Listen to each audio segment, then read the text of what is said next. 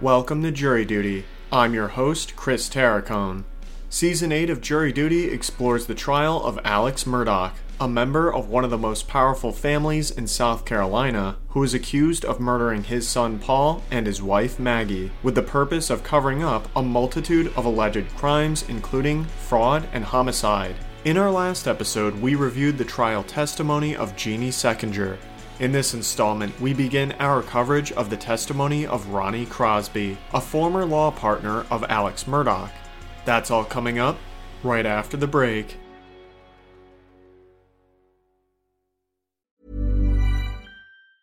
Hey, it's Ryan Reynolds, and I'm here with Keith, co star of my upcoming film, If, only in theaters, May 17th. Do you want to tell people the big news? All right, I'll do. Sign up now and you'll get unlimited for $15 a month in six months of Paramount Plus Essential Plan on us. Mintmobile.com slash switch. Upfront payment of $45 equivalent to $15 per month. Unlimited over 40 gigabytes per month. Face lower speeds. Videos at 480p. Active Mint customers by 531.24 get six months of Paramount Plus Essential Plan. Auto renews after six months. Offer ends May 31st, 2024. Separate Paramount Plus registration required. Terms and conditions apply if rated PG.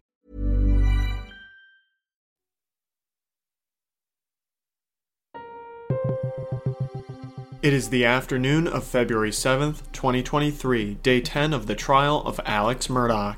In our last episode, the prosecution and defense both questioned Jeannie Seckinger, the CFO of the law firm where Alex Murdaugh was a partner. Seckinger testified that she discovered financial irregularities which led to the discovery of the defendant's misappropriation of funds belonging to the firm and its clients. As we begin today, the court returns from the lunch break and the state calls Ronnie Crosby to the witness stand. While we did cover Mr. Crosby's appearance during an in camera hearing before Judge Clifton Newman in episode 73 of this eighth season of Jury Duty, his testimony at trial is far more detailed and extensive than his earlier appearance. Consequently, we will give it an in depth review. Mr. Crosby is a clean shaven man in his 50s sporting short blonde hair. He wears a navy blue suit, a white dress shirt, and a pink tie. Creighton Waters handles the questioning for the prosecution. He begins by asking Mr. Crosby what he does and where he works. He tells Waters that he is a partner in the Parker Law Group, formerly known as Peters Murdaugh Parker Eltzroth and Detrick, or PMPED, the law firm in which Alex Murdaugh was also a partner. Do you know the defendant, Alec Murdaugh? I do. You see him here in the courtroom? I do. Can you point him out to the jury? He is seated at, seated at defense table between Mr. Harpootlian and Mr. Griffin. I believe he has a blue blazer on. Your Honor, can the record reflect he's identified the defendant? It does. When it was still PMPED, did Alec Murdaugh, was he a partner in the law firm that you were part of? He was. And as a result of Mr. Murdaugh's actions, is that law firm kind of changed its name now to Parker? Or is that one of the reasons? Or how would you explain that? Well, yes, as a result of the actions that you heard about earlier today, we did change not only the name of the law firm, but to a separate uh, legal entity. How long have you been with, and we're just, let's just go back and call it PMPED before all this happened. How long had you been with PMPED? Uh, I started in the summer of 94, so almost 30 years now. And when did you first get to know the defendant? Sometime in the late 90s. I probably met him before then when I was working as a, a clerk for uh, a judge, Judge Smoke, whose picture's here in the courtroom. Uh, probably met him in, in court, but met him, um, really think I started getting to know him at, at the time of his grandfather, his grandfather's death, Okay. which would have been in the late 90s. And what was his grandfather's name? Randolph Murdaugh Jr. or the second, and he went by the um, name of uh, nickname of Buster. Was Buster in the law firm as well? He was there when I started. Um, he would come hold off, uh, come into the office. Yeah, he was he was there. I don't think he was a principal or, or any kind of equity partner, but he was he was there. Yes, Uh, over the years, did the defendant become? Did you become a partner in the firm? I did. And what year do you roughly do you recall becoming a partner in the firm? I would say somewhere around '99 to 2000. And did the defendant become a partner in the firm as well? Yes, he came to work sometime in the late '90s, early 2000, um, and then would become a partner probably somewhere around 2004, 2005. He's been your law partner up until 2021 from that time? That's correct. Just real quick before we move on, under the, uh, the agreement that the partners had What is the rule as it relates to fees that a partner earns during the course of the year? All, all fees belong to the law firm.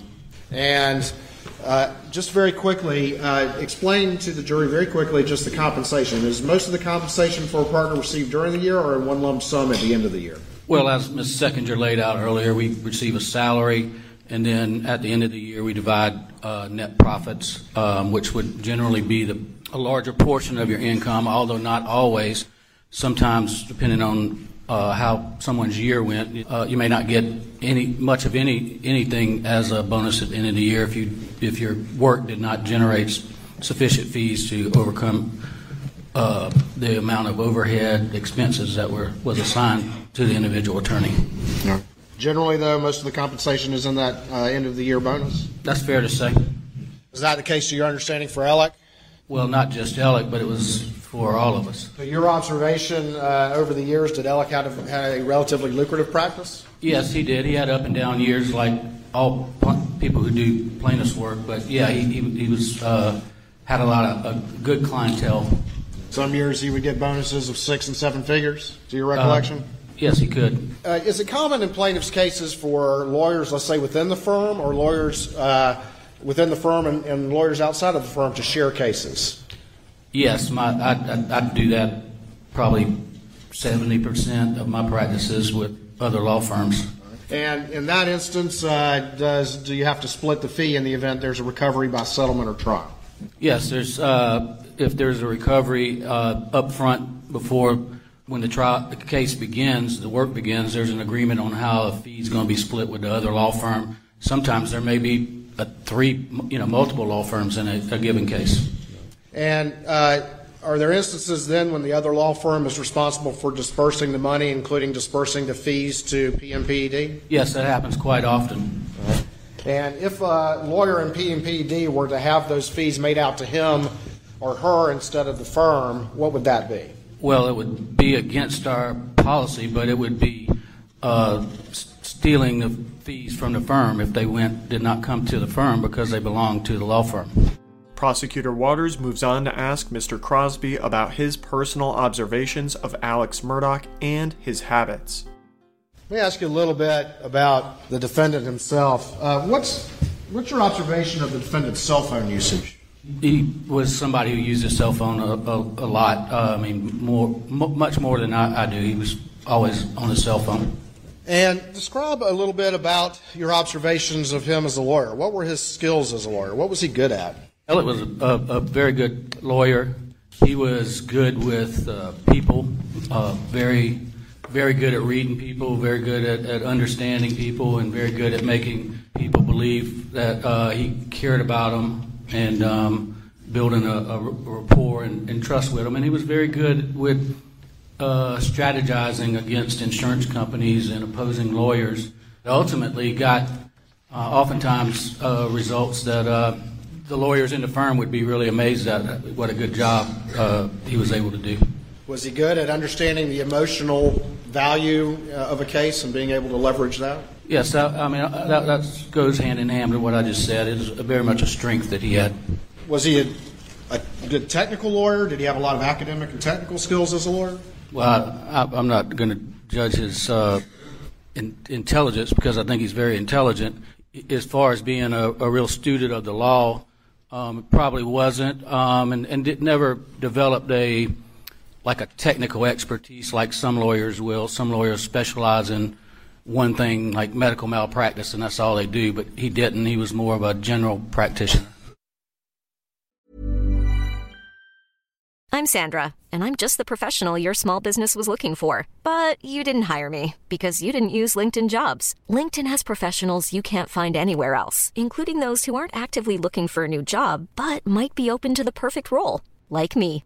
In a given month, over 70% of LinkedIn users don't visit other leading job sites. So if you're not looking on LinkedIn, you'll miss out on great candidates like Sandra. Start hiring professionals like a professional. Post your free job on linkedin.com/people slash people today.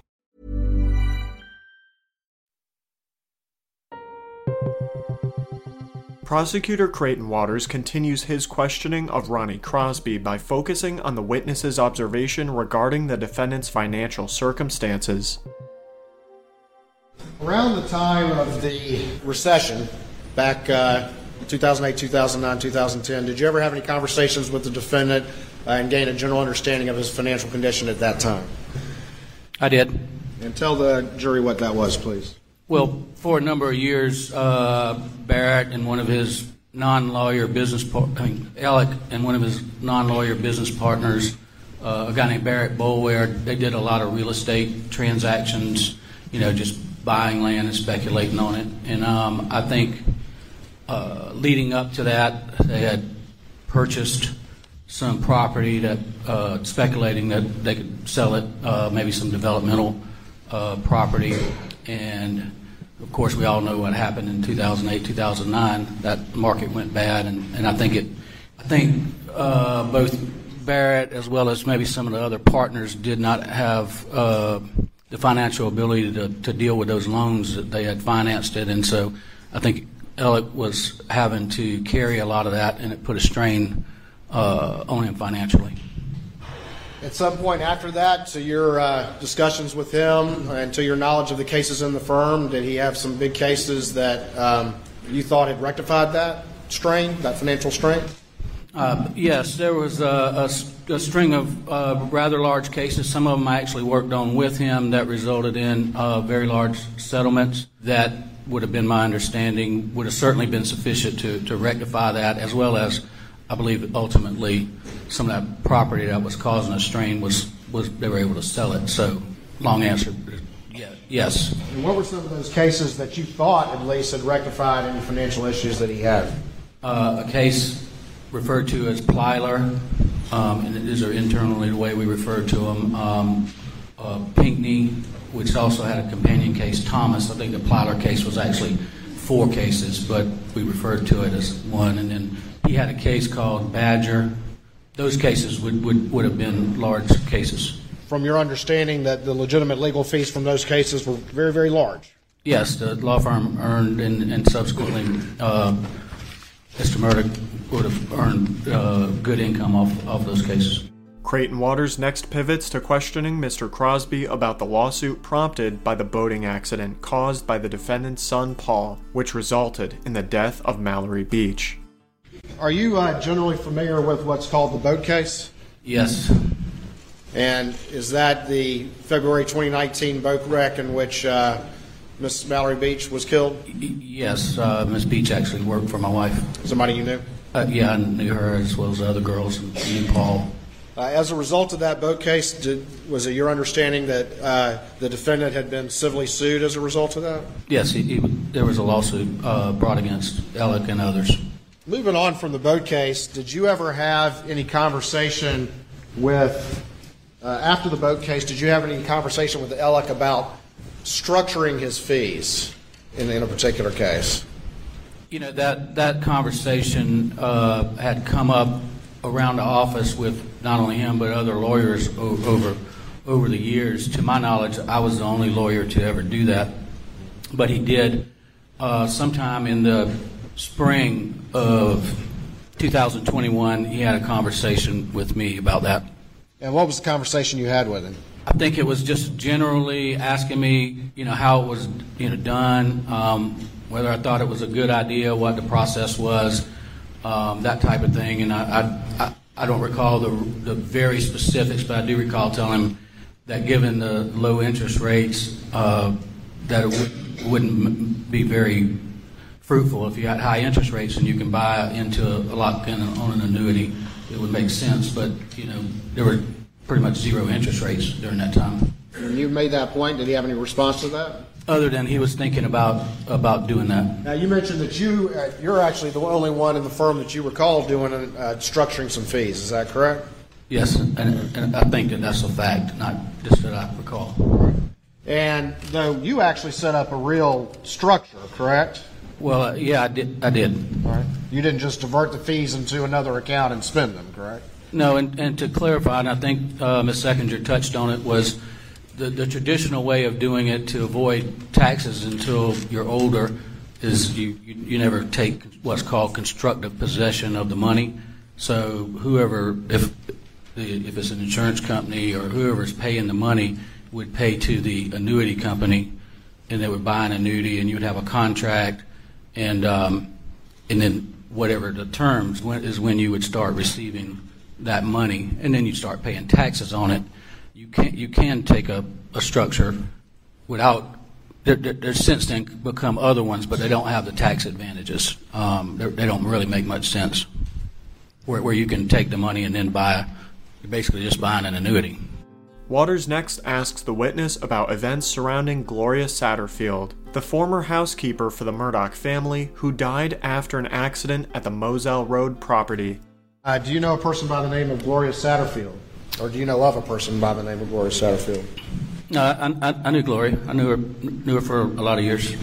And did she have any uh, employment relationship with the defendant, to your knowledge? Yes, she uh, she did. And when my children were uh, first born, she helped my wife out a little bit with some laundry and stuff. Uh, what, to your understanding, happened to her, if anything? My understanding was that she was tripped by some of uh, Alec and Maggie's dogs and hit her head, and uh, approximately three weeks later, uh, she died. I don't think she ever came out of the hospital. Did you ever talk to the defendant about that event? I recall having a brief conversation. It really wasn't a conversation. It was more him saying that the dogs knocked it down and that the kids were going to sue him uh, for Gloria's death. The kids, which kids are you talking about? Uh, Gloria's, Gloria's uh, two boys, I believe she has. When you say the kids were going to sue him, did he say it in the fashion of that was going to be an aggressive suit, or did he say it in the in the way that he was going to help out? Oh, I I understood exactly that he was. It was going to be a friendly insurance claim, so to speak, so that hey, this happened in hopes that the insurance company would probably pay them some amount of money. To, to, I, I took it to help help him out. Did you ever have any other conversations with him about that case other than that one? Never had a, another conversation. I, uh, well, no, I've never had another conversation with him about it. Creighton Waters then moves on to the case which first prompted the PMPED firm's chief financial officer to question the financial activities of the defendant. Are you familiar with the case known as the Ferris case or the Mack Trucks case? Yes, I'm very familiar with it. Did you have any involvement in that case? Yes, uh, early on, I had some involvement. Uh, I was asked to, to get involved because it dealt with product a, product failure, which is uh, going back to your reference. Has sort of been my specialty over the years.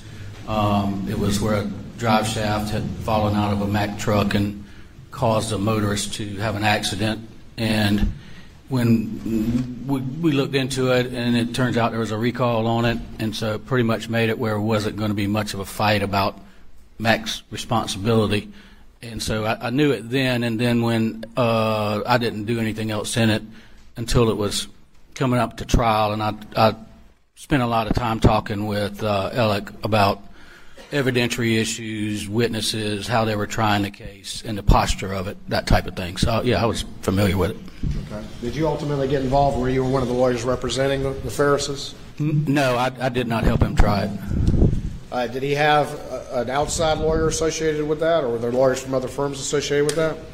Well, as I referenced earlier, sometimes there's more than just two law firms. There was a, a lawyer, a friend of ours in Columbia, that got named uh, Mr. Ridgway, got Mr. Chris Wilson involved, and then in turn, uh, Chris Wilson asked Alec to get involved, um, which Alec and Chris had worked together a good bit over the years. So, so there was three law firms.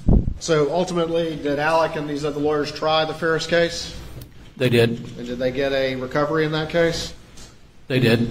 And do you know how much uh, Alec Murdaugh's share of the recovery was supposed to be? The verdict was several million dollars. I believe that would have been in February of 2021.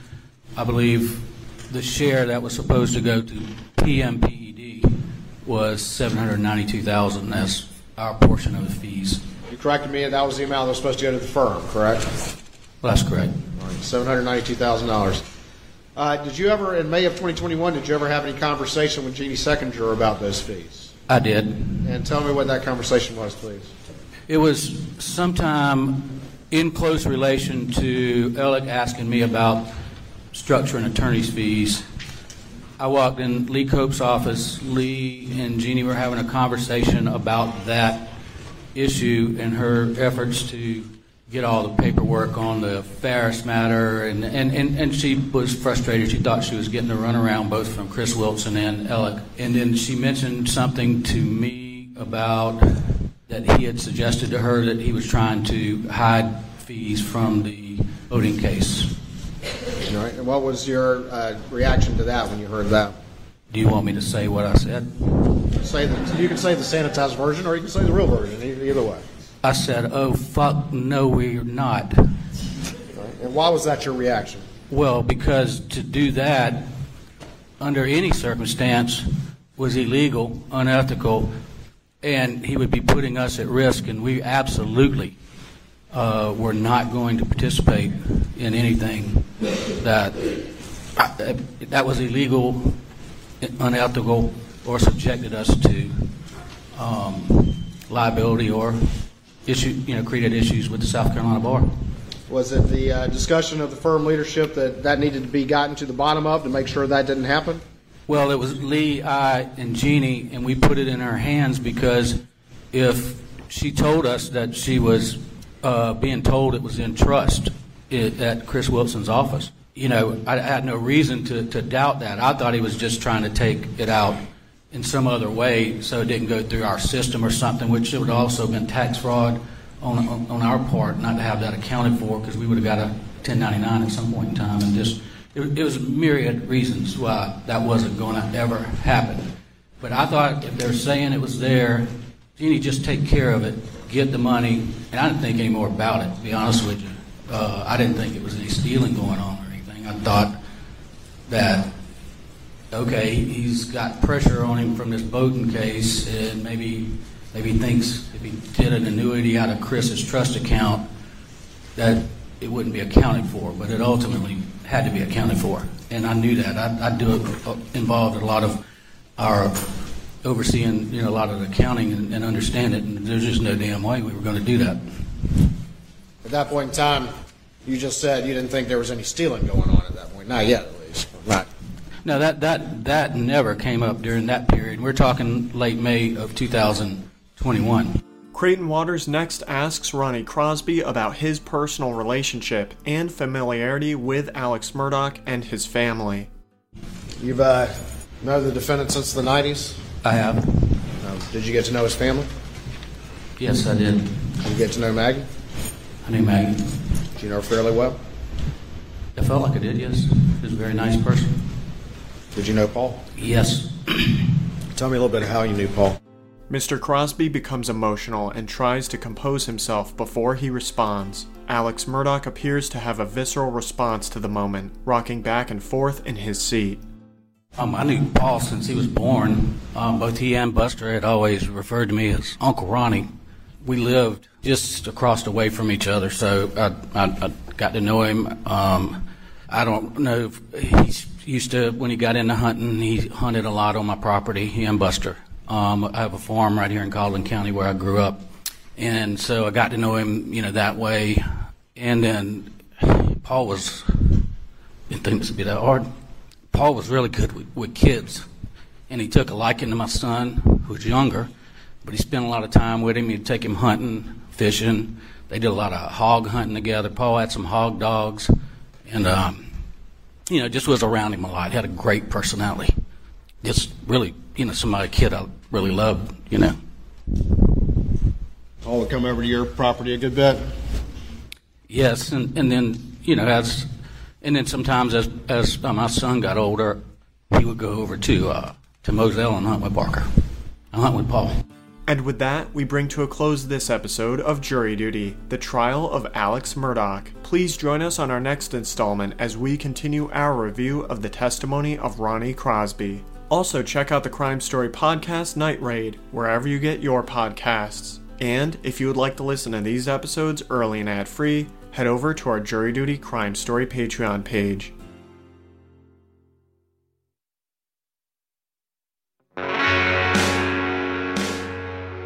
You can find more information about this trial on our Jury Duty Crime Story Patreon page or at crimestory.com. Jury Duty is created and produced by Kary and Antholis. It was co produced, written, and edited by yours truly, Chris Terracone. Music for this episode was provided by Strike Audio. Trial audio is courtesy of Law and Crime Networks. Thank you for joining us, and we hope you will come back for the next episode of Jury Duty.